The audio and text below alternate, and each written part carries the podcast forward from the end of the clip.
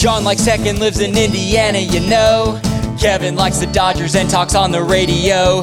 John plays games on Xbox and on his Nintendo. While Kevin runs around LA with his mustachio. It's the Lack of Genius podcast in your ear holes at last. They don't know they're Mars from Venus, that's why it's the Lack of Genius podcast. It was almost it's almost something comforting about hearing that jingle, isn't there, John? Right? Yeah, Like there hearing- It It's like hearing an old friend.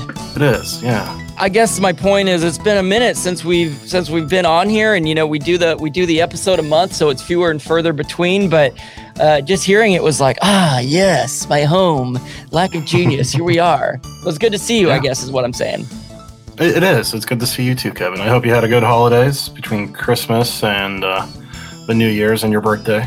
Yeah. Thank you man. I hope you did too. And you know we've been you and I have obviously been in touch throughout that um, but I know the audience hasn't. So um, you know as much as I wish you all that I wish the audience as well. I hope everyone had a Yeah. good uh, Christmas, New Year's. There's a certain kind of reset that comes with uh, with the new year coming in just by default, and people make their resolutions. and And you know, one thing I'm committed to is is creative pursuits, and this is one of them. And so I'm uh, Mhm. I'm happy to be on here and um, and and doing this doing this podcast thing. Yeah, I'm happy too. And um, and in terms of this episode, it is just you and I. In case uh, the listener has not figured that out yet, Yeah. we don't have a guest, and and we're throwing it back to what what what are we calling this episode? We've done this before. Yeah. Uh, no, that's what we call music volume two.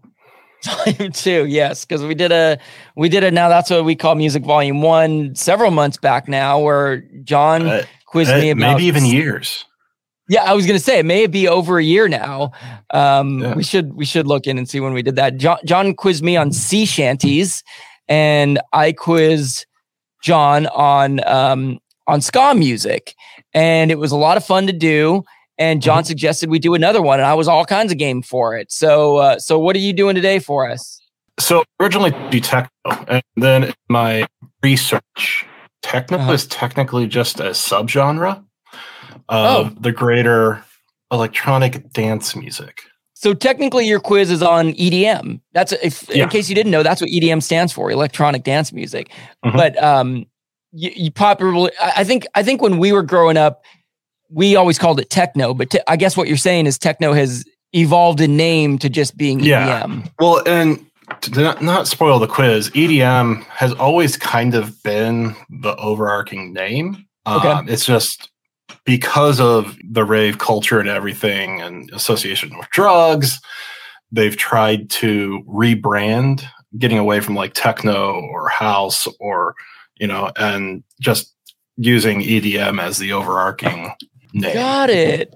Okay, that's interesting, and I won't ask too much follow up because, like you said, I don't want to. I don't want to spoil the quiz, but that is very interesting because I do feel like when I hear techno and house music, and I'm not. I'm not plugged into that culture in general, so I have to say that. But that does seem like to me like a '90s thing. You know, like I don't Right. hear. I don't. I don't hear a lot about that. I know it very much still exists, but yeah, but I hear a lot about EDM. That's for sure. So, um, so I kind of get what you're saying. Yeah. Um, And I and uh, I was doing some looking here. Our uh, first, no, that's what we call music. It was Mhm. episode ten. No, From August of 2021. huh? August 2021. So it's been a year and almost a half. Yeah, Year and a few months. Oh, that's wild. Yeah, that now that I think about it, that is sort of log history. That that like when I think about the early days of log, I think about shanty songs. You know, I think about I think about ska. That yeah, double digit. Well, here we are. We're long overdue for this. And it's funny that you sort of had to Mhm. give a technicality of like, well, the genre of music I chose, techno, is technically not a genre of music because I'm It's kind of in the same. It's a subgenre. Yeah, exactly. I mean, and it totally counts, and I and I get it. But right. but I have not yet confirmed whether mine is technically a genre of music. I am doing cover songs, and cover songs are a little bit more of a. It's definitely. I- mean, maybe it's a genre. I don't know, but you don't. You don't often hear people saying my favorite genre of music is cover songs. You know, it's it's um, it's a style of song. It's an influencer of of creating music. Um, but I I was going back and forth about what to what to do. And I, I'll tell you, John, I almost did country music because I work at a one of the stations I work for is a country music station. But I was like, mm-hmm. I really want to do something that I I don't know that I real I, I like country music now a little bit more than I ever did. But anyways, I, I don't know the reason why I ultimately decided not to. I'm doing cover songs and and that's that. And I don't care what you say, John. Okay. Sounds good. Tidy up before we go go any further with the show show. Tidy up before we go go. Fix our mistakes tonight. I wanna get it right.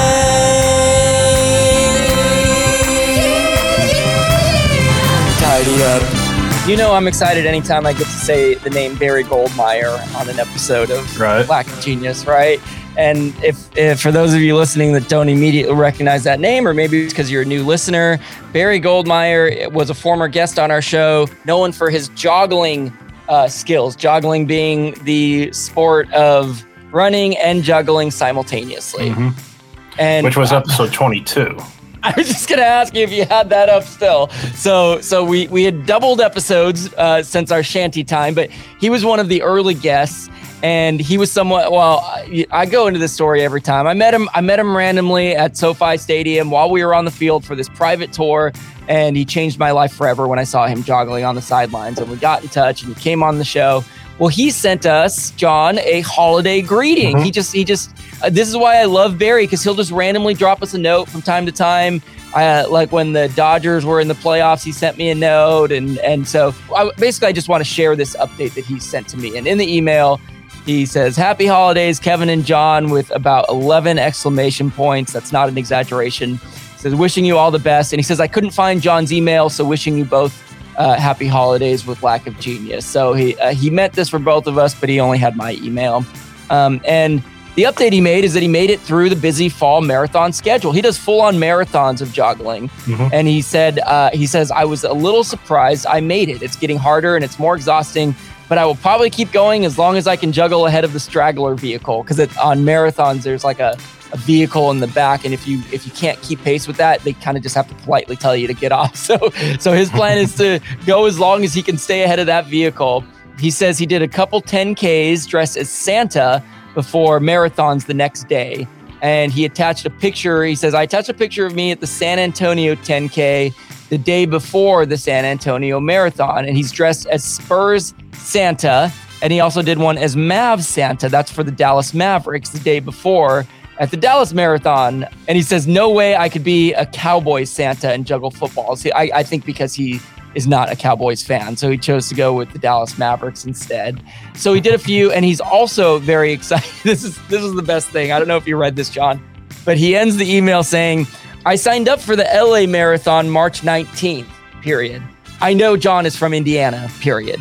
That's that's how he that's how he wrapped it up. Meaning, right? Meaning, like hey, I can see you, Kevin, but not John because because uh, when he first did the podcast, he thought we were both in LA, and mm-hmm. he was mad at me for not sharing that fact with him. But anyways, man, I thought it was good to hear from from Barry. Yeah. I forwarded that email to you, right? Yeah, you did.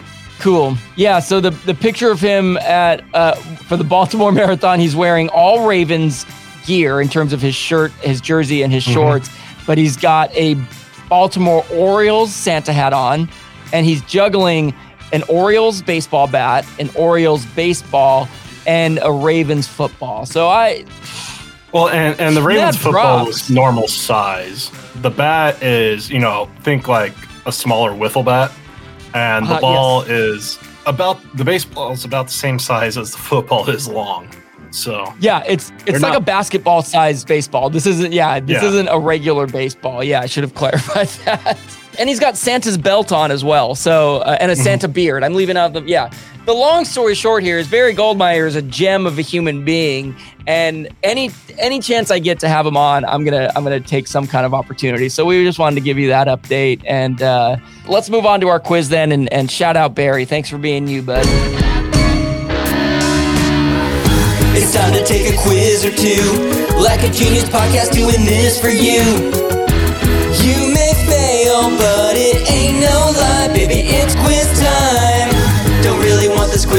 tough. I just just wanna pass one cause I failed enough. It might sound crazy, but it ain't no lie, baby. It's quiz time. I know we didn't decide this beforehand, but why don't you get us started with EDM? I think I, am uh, to be honest, Okay. I'm pretty excited to learn and see what your quiz is all about. So, so if you don't mind, why don't you why don't you jump in and be number one? Yeah, sounds good. I mean, mine's a little bit more about history of EDM and everything. And the first question is: is when did EDM kind of start? Uh, Is, is that exactly how you have it worded in whatever you type? Yeah. kind of start. yeah, when did Okay. it kind of start? Um, the '60s, the '70s, the '80s, or the '90s? Wow, wow. Okay, so I, I kind of said earlier how 90s is what I associate techno as and and e- eh, techno house, all that kind of stuff. I don't think that's when it started. 80s is what jumps out to me because I'm just thinking with computer technology. I'm not going to overthink it. I'm just going to say the 80s is when it kind of started. Correct. Yeah, so the so the 80s are when it kind of started. But I mean, you can technically along the timeline of electronic music, I it Mhm. could go back to all the way to the 40s. So it just depends Whoa. on what you consider really to be electronic dance music. I 60s and 70s is where a lot of it really started picking up steam. Disco, something called Krautrock, which was West Germany at the time in the 60s Ah, ambient music in the 60s in Germany and Jamaica and the UK. Um, you know, things came from that. You know, and when we were talking about ska, you know, a year and a half ago, that was kind of derived off of stuff from Jamaica. Yeah. EDM is kind of the same. really? Yeah. So a, a good uh, chunk of its precursors, you know, was dub, uh, which was a form of music in Japan. Um, there's an Italian In Japan or Jamaica? Jamaica. Oh, got it, got it. Okay. You Yeah. said you said Japan, and I was like, wait a minute. Oh, I meant Yeah, Jamaica. well, sorry. You know, dub was a form of, of Jamaican music stemming from reggae and sound system culture. And so their DJ in Jamaica is different than what we refer to as a DJ in the US. So, you know, in the US, a DJ is just one kind of like, you know, a disc jockey.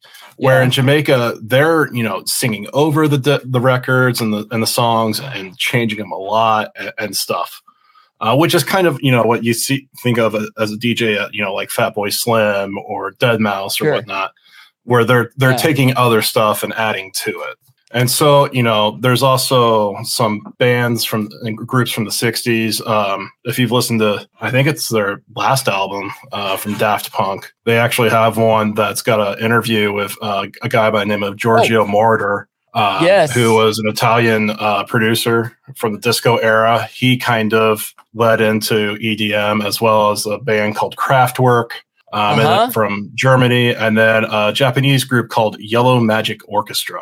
Um, Oh my god. kind- so and those Giorgio, were all whatever from the- was was part of that. yeah, he was. He's kind of he he did a lot of uh, synth based disco music, uh, which kind Yeah. of fed into the European EDM and stuff. Yeah, so that Daft Punk track is. Do you, do you know the name of it? I can't remember the name of it. But I think it's just um, called Mortar. Um, well, give me a moment. It's not called Mortar, Jo- but it has it says featuring. Yeah, and and he says something like, "My name is Giorgio Moroder, but my friends call me Giorgio." And, it, and that's literally in the song. It's such a great moment. Yeah. And and the interview literally consists of him kind of speaking about the first time that he Mhm. realized, like, oh, if I just put a click track here, and I like it, it was basically the birth of electronic music in some ways. Yeah, a- a- and, and the song is just called Giorgio by Moroder. Oh, that's great. Yeah, it's a it's a, it's a great song. I know it doesn't sound like it would be a great song because it's talking. So No, it's it, it's yeah, it, no, it's good.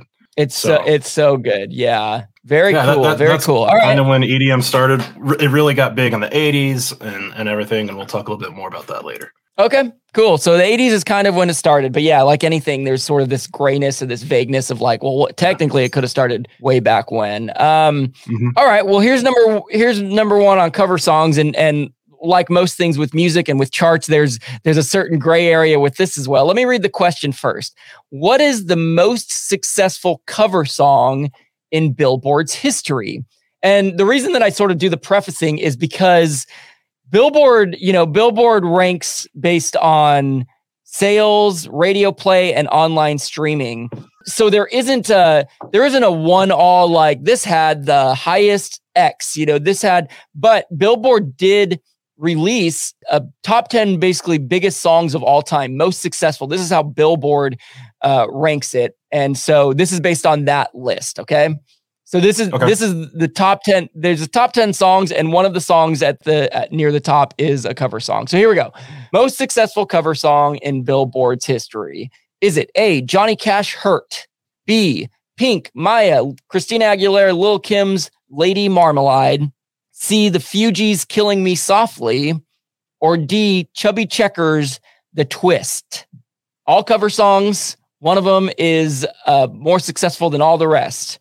I'd have to say it's probably one of the first all. two because I mean when First- when Hurt when Johnny Cash came back out with Hurt with Hurt that kind of re kick started his career before he died. But I mean at Yeah. the same time, Lady Marmalade was a huge song. Yep. Um, but did it have staying power? Hurt did. Yeah. I'm gonna go with Hurt. Johnny Cash. Johnny Cash, version Hurt. done by Nine Inch Nails. Correct on that. Yes. So most successful cover in cover song in Billboard history. You're saying Johnny Cash hurt. That is incorrect. I'm very sorry. This was a this was a surprise to me because I would I would have thought it was something like that. It was Chubby Checkers, The Twist. It's the twist. uh, a a song from the '60s, The Twist. Which oh my gosh, I don't even have the information on it. Uh, the the original version was not nearly as successful. Oh, Hank Ballard and the Midnighters were the ones to originally do it. I believe, yeah, 1958 but Chubby Checkers version was done in 1960, which was only three years later. In fact, that was a very popular trend amongst cover songs. Early days, it was usually done, the, these covers would come out only like two or three years later. Cover songs, really, the, the birth of them is all consumer based. It's all it's all capitalism. It's how do we make more money? It's how do we capitalize on this song that was a success, songs that were already kind of hits, and we're gonna we're gonna capitalize on it and make even more money. So Chubby Checkers, The Twist, actually number two on Billboard's uh, most successful songs of all time. Number one for the record, just and th- this is why I sort of preface. I was I was shocked by this. The number one most successful song of all time in Billboard's histories is The Weeknd's "Blinding Lights." Which was Hmm. just a few years ago, and I I think I, I like that song. I think I know it was very successful, but I never in a million years would have thought that's the most successful Billboard song of all Right. time. So that's why it's all very strange to me. But then you get Santana's Smooth and Uptown Funk is on that list. So songs that kind of make a little more sense. But there you go. Chubby Checkers, The Twist, most successful Billboard cover song of all time. Cool. So, you know, it started in the 80s mainly because of a certain device and what device is credited as helping create the genre. Uh, the Fender Strat, the Moog Synth, the Roland TR-808, or the Apple II. Wow. I was expecting something to immediately jump out at me, and it didn't necessarily. But what I will say is, as you were reading the choices, I was thinking 808 because that's the that's the, I didn't know that term for a long time, and it's mentioned in so much music, especially hip hop, and it's basically a programming machine that like you can drop a beat to. I saw this really cool YouTube video of a of a demonstration of hmm. 808s, and it may be the right answer, it may not be. But I, what I do know is it did revolutionize music creation in general. So I'm just going to pick that one, the one that's got 808 in it. Yeah, that's correct. The Roland TR-808. Um, and yeah, that, that came out in the early 80s. And there's specifically one song, uh, Planet Rock by Afrika Bambaataa, that Hmm. really defined it. Using both the TR-808, kind of brought that into play, as well as kind of defining that electro funk sound that the rest of EDM kind of went off of. As one author put it, Planet Rock is the template for all interesting dance music sense. Um, Whoa, crazy. so actually, Marvin Gaye on Sexual Healing used the TR-808, and so it really redefined things. You know, being able to just tap out that drum beat, not having to have the the full drummer, and it had a very specific sound. I you you've heard it. You probably didn't know that's what you were hearing, Mm-hmm. but yeah, Uh, Kanye West has it. I know not a popular man right now, but he has an album called 808s and Heartbreaks, which is uh, you know, obviously a clever rhyming title, but it's based Mhm. on, you know, how everything revolves around this 808. Let me ask you this, John. Do you think that the term 80 if I said 808 to somebody on the street, do you think most people know what that is? No. Yeah, I don't I either. so. I'm about to get on on my grumpy old man Kevin high chair, high seat. High, high chair feels more appropriate because I'm going to throw a fit. But when I hear like musicians and artists and DJs and, and talking about 808s, like everyone should know what this is, I'm a little bit like, Mhm. dude, can you please take the time to explain and like what this device is? I, I, I would think the majority of people outside of like the the hip hop or even like the Yeah. EDM space probably doesn't Yeah. know the 808. Yeah. I mean, yeah, you're you know pop music, you know other groups, I, you know I know they use it and stuff, but it was only around the actual 808 was only around for three years from 1980 to 83. oh, yeah, wow. And, and so and you know they came out it. right. I mean, they came out with the 909 in 83. So yeah, the 808. That's Well, that's kind of what allowed EDM to really jump off. Yeah, and I think it's great that you included it in this quiz because I I do I think it would be great if 808s was part of the vernacular a little bit more. And and and again, maybe I'm maybe I'm sitting here as someone who's out of touch and and I think if you're talking to a really music intensive audience, then yeah, they're going to know what 808s are. But I, I think it's cool for just the average person to be in on this really um I mean it's a it's a big part of music history and and it everything revolves around it. I mean everything is produced today and it's just that that 808 cre- made made all that possible. So all right, I think I'm 2 for 2, you're 0 for 1 to start. Yep. And here's number 2 about cover songs. This is a pretty straightforward question. Which of these 80s hits, these are all hits from the 80s, is a cover song? Okay? One of these is a cover song, the other ones are not. Which is a cover song? Is it A, Pat Benatar's Hit Me With Your Best Shot? B, Soft Cells, Tainted Love. C, Modern English, Melt With You. Or D, Eurythmics, Sweet Dreams Are Made of This. Which is a cover song? You're familiar with all these songs? Yes? Oh yeah. No. Okay. Just No, I making am. sure. I work for a station that plays these a lot. And so I, I assume everyone knows Hit Me With Your Best Shot and Tainted Love. doo, doo, ta- And I'm out the world and melt with you. And uh, Sweet Dreams Are Made of This. There you go. I sang them all for you. You're welcome. I I think it's Pat Benatar's. You think Hit Me With Your Best Shot? Yep. All right. You locking that in? Yep. Sorry, John.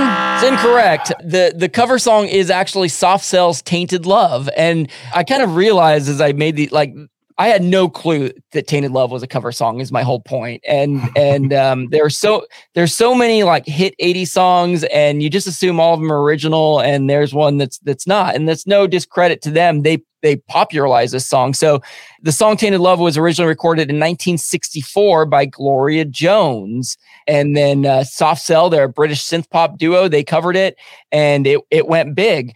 I, I wondered if you would re- remember this, but um, two of these songs, Soft Cell's Tainted Love and Eurythmic Sweet Dreams, both of those were covered by Marilyn Manson after the fact. Yeah. So I, I wondered if if if somehow that would come in to, to affect your decision. But um, yeah, Marilyn Manson did like haunting Mm. versions of both of those songs. But uh, yeah, Tainted Love, the only one that was uh, originally written and recorded by somebody else before it hit uh, hit big. Okay. Cool. All right, what you got for me question next? number three? Yeah, let's do it. True or false? Detroit was once a major influencer in techno. Detroit, the city in Michigan. Mm-hmm. Wow. I, this is why true or false questions are so good because, like, I mean, I, what I want to choose is true because I'm like, okay, there's probably a story there, but you could have just changed the city name. You know, you could it could be a different city or or or you know, I, I think the reason that I would immediately think no just is because you think of Detroit as. I mean, I think about Eminem immediately, ironically, but also Motown was huge in Detroit. So that it's had history in music, but I wouldn't think EDM. But I'm going to choose true just because of that exact fact. So I'm going to say true. Correct. Yay! Yeah, um, it actually has its own subgenre called Detroit techno. Um, but no, yeah, Detroit Oh. back in the late '80s, early '90s. You know, and, and keep in mind, you know, EDM really just started in the early '80s. Mhm. Detroit was a hotbed uh, for techno. Um, in fact, there's three artists um, that are referred to as the Belleville Three: uh, Juan Atkins, Kevin Saunderson, and Derrick May. Hmm. That kind of kicked it off there in Detroit. One person put it or described Detroit techno as being a complete mistake, like George Clinton and Kraftwerk caught in an elevator with only a sequencer to keep them company. So it was kind of a fusion of funk and electronic and and everything. Uh, and you can go find their stuff still on um, on iTunes, like Apple Music and stuff. So, but you know, Detroit wasn't the only place in the Midwest. Chicago also was a very big player as well.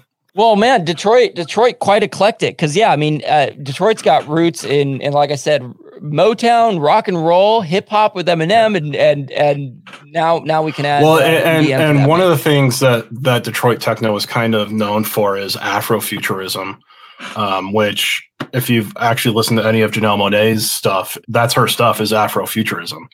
Um, it's no very sci-fi and actually really good. Yeah, stuff. wasn't her album? So her album was something about like computers, wasn't it? Wasn't it? Yeah. well, I mean, she had like uh three albums. It was basically like I mean, kind of like prog rock almost. Like each album was a part of a story.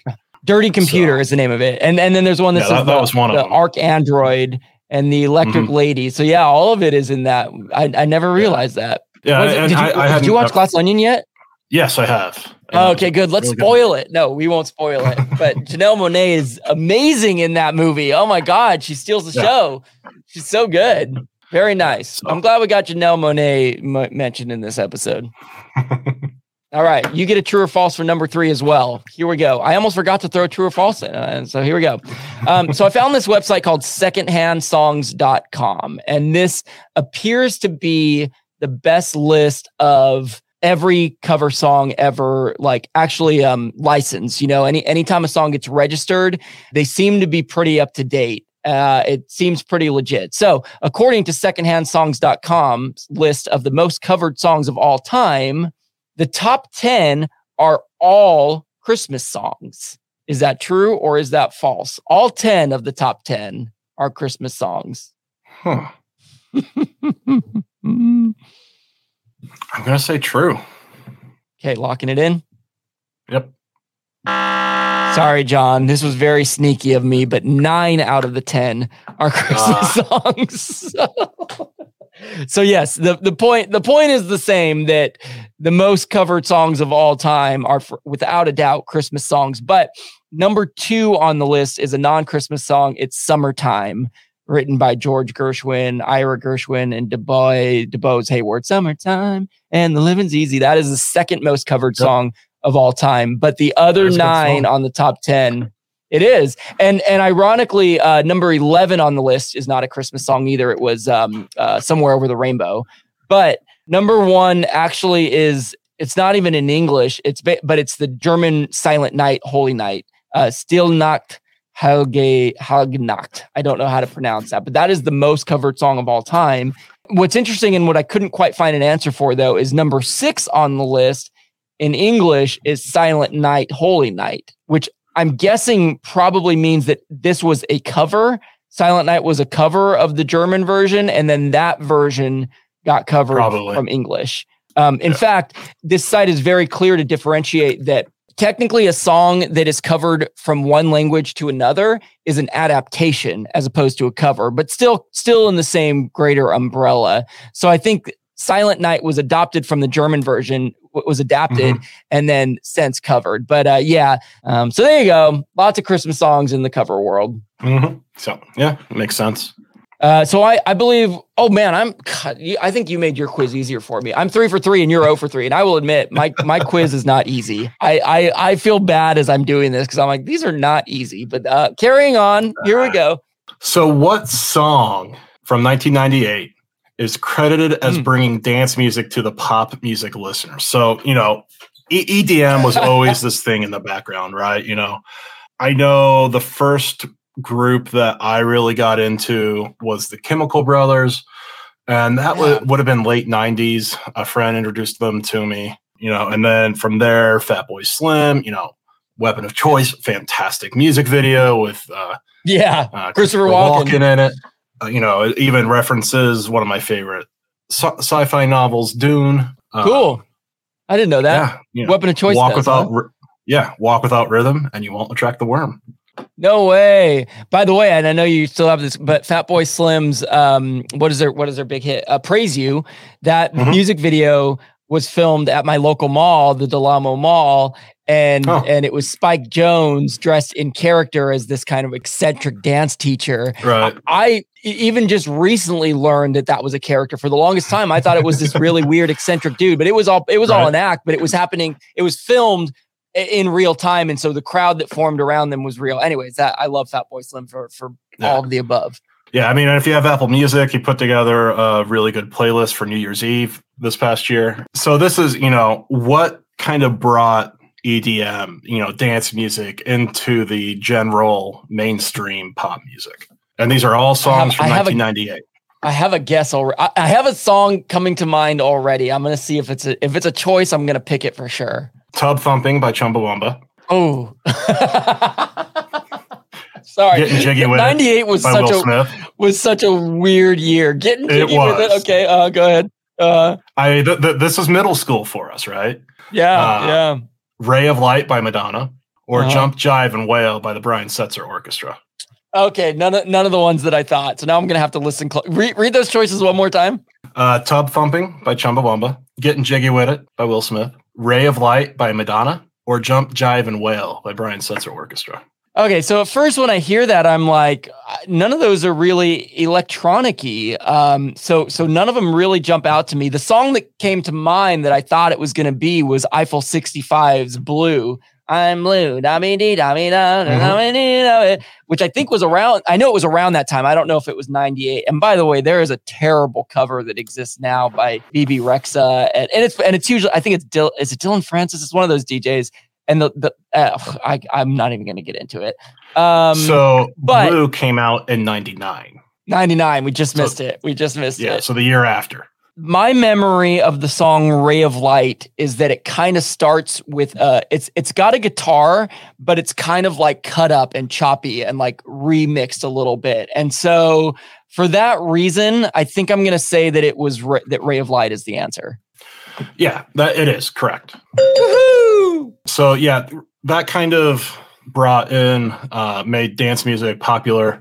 You know, Madonna was spending a lot of time over in England at that time. I think that was shortly before she married Guy Ritchie, and so it was. I mean, it was it was produced by a British music producer as well, and so that's kind of got things rolling. So uh, EDM has gone through rebranding, and then it kind of got rebranded as electronica Oh, which I don't know if kind of I kind of remember that term being used. I just always said Yeah. techno, but Same. that was kind of the kickstart of getting to where we are now. You know, you had Madonna then, and then um, Tiesto, Yeah. who was a Dutch producer. Um, he uh, helped provide the soundtrack for the uh, 2004 Summer Olympics, um, and Oh. so that kind of really started that.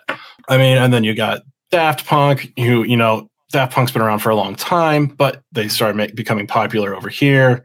You know, you got uh, JT's "Sexy Back." You know, it kind of just started building. You know, you've got Black Eyed Peas. Uh, I got a feeling where it was kind of that, and then um, Skrillex with what became known as brostep. You know, basically dubstep, but it was that harsher, more aggression. You know, taking stuff from heavy metal and stuff, and so that was kind of what led up to everything. Started with Madonna. Never would have guessed that. By the way, Black Eyed Peas, I got a feeling number eight on Billboard's most successful songs of all time. But it's so interesting Well, hearing and- that because, well, now every song is like a Oh, yeah. DJ with, uh, you know, and so it's, it, but it was so uncommon then. Like it was like Madonna Yeah. setting a trend, literally was setting a trend. Well, it's crazy because I remember a very distinct time, maybe like 2012, 13, 14 in that in that range, maybe even earlier, but like names like Calvin Harris started to become names on big hits. And and Mhm. you know, you already mentioned a few, but like Tiesto and David Guetta, like it, it became to where you're hearing this song that it's the artist is Calvin Calvin Harris and the song is this is what you came for, right? And you listen to it and you see this male name but you hear Rihanna singing the whole time, you know? Right. Um, and it, it became a thing where the the person behind the track actually got to be the artist whereas before that i think it was like madonna carried the load but there was somebody else doing kind of the the, the dirty work behind the scenes Mhm. and and so then at some point yeah the the artist creating the track actually got to be recognized as as the artist and and the singer Yeah. just sort of showed up and sang you know which is kind of how pop Yeah. music goes unfortunately all right wow did i just go four for four let's see if we can let's see if we can uh, each go perfect in the opposite directions here all right so i'm rooting for you to miss this one officially john which of these hit cover songs from the 60s was written and originally released by Otis Redding? In fact, I, I misworded that song. Which of these hit songs? So not all of these are cover songs. In fact, only one of them is a Okay. cover song. Which of these basically which of these songs is a cover song is the way I'm asking it. But these are all hits from the 60s and which one of them was originally written and released by Otis Redding? Is it A, the Rolling Stones, I Can't Get No Satisfaction? B, Etta James, At Last? C, Aretha Franklin's Respect? Or D, Marvin Gaye's Ain't No Mountain High Enough? I think it's the Rolling Stones. I can't get no satisfaction. Yeah. You gonna I don't know it? why I think it is, but that's what I'm going with. All right, John, we're still trending in the right direction then. Uh, it is, I was so surprised to learn this Aretha Franklin's Respect, which is a song that, you know, really, I mean, she's got tons of hits, right? But Mhm. really defined her in a lot of ways and people associate with her. And so I was shocked to learn that it was not an original song by her. Uh, Otis Otis Redding released it originally in 1965 and then Hmm. uh, 2 years later Aretha Franklin released it. So again, that was very much the trend in that time of Right. uh, somebody releasing it but then very soon after and yeah, it became a huge hit. I love that it was Otis Redding as a music icon, obviously, and and most famous for for Mhm. sitting on the dock of the bay. And I think that's very cool that he had a hand in in one of the biggest Yeah. kind of R and B soul songs of all time. Okay. So So there you moving go. on to final question. Okay, um, let's see if I can go perfect. So, which EDM act was the first one to sell out Madison Square Garden? Oh my goodness, what a great question. Daft Punk, Fatboy Okay. Slim, Deadmau5, or Swedish House Mafia? Oh boy, those are massive, massive artists. Daft Punk is, I mean, Daft Punk. I I love Daft Punk. I mean, who kind of who doesn't? They're just. all right, let, read those choices to me one more time. Make sure I got all four of them. Daft Punk, Fatboy Slim, Mhm. Deadmau5, Slim. or Swedish House Mafia? I'm trying to think when this would have happened, like when they would have sold it out. And Fatboy Slim was huge. I don't mean to discredit Fatboy Slim, but I just have a hard time seeing Madison Square Garden sold out, but it could have been. Oh, I really want to go perfect now, too. uh, Swedish House Mafia. I think of Swedish House Mafia as more current, but they've been around forever as well. Uh, current meaning like they had a big hit when I was on Amp Radio like, like five, 10 years ago. But they they had plenty of stuff going on before that. I'm gonna choose Daft Punk because they they were the first thing I thought of, but for some reason I think it was earlier than than even them. But I'm gonna choose Daft Punk and keep my fingers crossed, locking it in. Incorrect. Oh, dang it! So close. It was So close. Swedish House Mafia in December of 2011. It was in 2011. Wow. Yeah, I'm trying to think of the. I, I can't even think of the title of the one Swedish House Mafia song that, that is huge. It'll come. I mean, me. I I, I know that they're around. I've not listened to them a whole lot. You know, I would love to go see Fatboy Slim sometime, and as well as you know Chemical Brothers. I think Deadmau5 could be fun. The one band that I won't be able to go see is the Prodigy, uh, only because Oh yeah, uh, it passed away. one of their lead singers he died. Yeah. know. Wild. Uh, don't you worry, child was the song. Don't you worry, don't you worry, child. See, see, heaven's got a plan for you. That's uh, Swedish House Mafia's big one. And um, man, Prodigy, college. My friend, my best friend Danny and I, we used to dance like crazy to smack my bitch up. Pardon the language, but we would just go. We would just get silly. Right. And Prodigy. Oh man, Prodigy has some hits. Yeah, Firestarter. All right, Firestarter. Yeah, that's one I couldn't think of. Yes. Oh God, I could listen to that stuff all day. That's amazing. Well, um, all Right. right. So I went four for five. You're zero for four. So maybe maybe this means you're going to go one for five. Let's let's see what happens. But here is the last one. Which '80s one hit wonder singer? Okay, which '80s one hit wonder singer covered the Foo Fighters with their acoustic version of Everlong in 2020. So during the pandemic, one hit wonder 80s singer covered Everlong. Was it A, Rick Astley, who we know from Never Gonna Give You Up? B, Corey Hart, who we know from Sunglasses at Night? C, Tommy Tutone, who did 8675309? Or D, Toni Basil, who did Mickey? I want to say it was Rick Astley, and I think I've, I think I saw like saw it, like watched the video of it. You got a memory of seeing Rick Astley doing Yeah, Everlong. yeah. I think that's who. Okay, you choosing it? Yeah. All right, Rick Astley is correct. John, look at us. We both both broke the trend. I went four for five. You went one for five, and you did see that video. And I, I wondered if I sent it to you, but I don't think I ever did. In fact, I No, I I, don't. I don't think you sent it to me. I don't think so either because I, I have a note in my phone of just random weird things that I've learned because I thought maybe I could use this in an episode at some point. And sure enough, I got to. I was like, Rick Astley covered Everlong, and it's really pretty good. I mean, look, it's him with an acoustic guitar. And so Mhm. there, there's nothing too over the top about it, but his voice sounds great. He does a little bit of a fun little thing with his guitar, and that and that sounds good. So I'd highly recommend going and looking up the video. And then it it it became such a popular video, which surprised Rick Astley and everybody Right. that uh, that he did release it as a single. And you know, I, I'm sure it performed decently. It's not like it was a hit, but um, uh, I want to give credit to uh, a pop culture article that I saved. Oh, I, I had the. Anyways, they uh, w- they did an article on this, and that's where I got some of my information. And the subtitle of the article is "Consider yourself Rick Grohl'd." See, because instead of because Rick rolling is a popular thing you do on that the internet did many years ago and still to this day, Yep. where you surprise him with that song and um and made that song immensely m- even more successful than it ever was back in the day when it was a hit in the 80s. Um, Mhm. and in fact, what was so cool about this is that Foo Fighters actually had Rick Astley up on stage with them at some point for some concert. So right. they, they have some connection. Uh, oh, and they did sing "Never Gonna Give You Up" with Rick Astley on stage back in 2017. So very cool that, that uh, it all comes full circle with Rick Astley's Everlong cover. Cool. I highly recommend looking it up. Um, otherwise, great job, John. Man, I learned a lot. Thanks for teaching me uh, some stuff about EDM, and I, I, I have a feeling you taught our audience as well. Yeah. Hopefully, it was fun. Totally. Well, it's good to be on the mic with you anytime. We do have some guests lined up in the future, so so we will be back. Uh, we will be back soon, bringing you more lack of genius goodness because we uh, this is this is what we do. This is what we do, John. It's the Lack of Genius podcast in your ear holes at last. They don't know they're Mars from Venus, that's why it's the Lack of Genius podcast. Getting jiggy with it.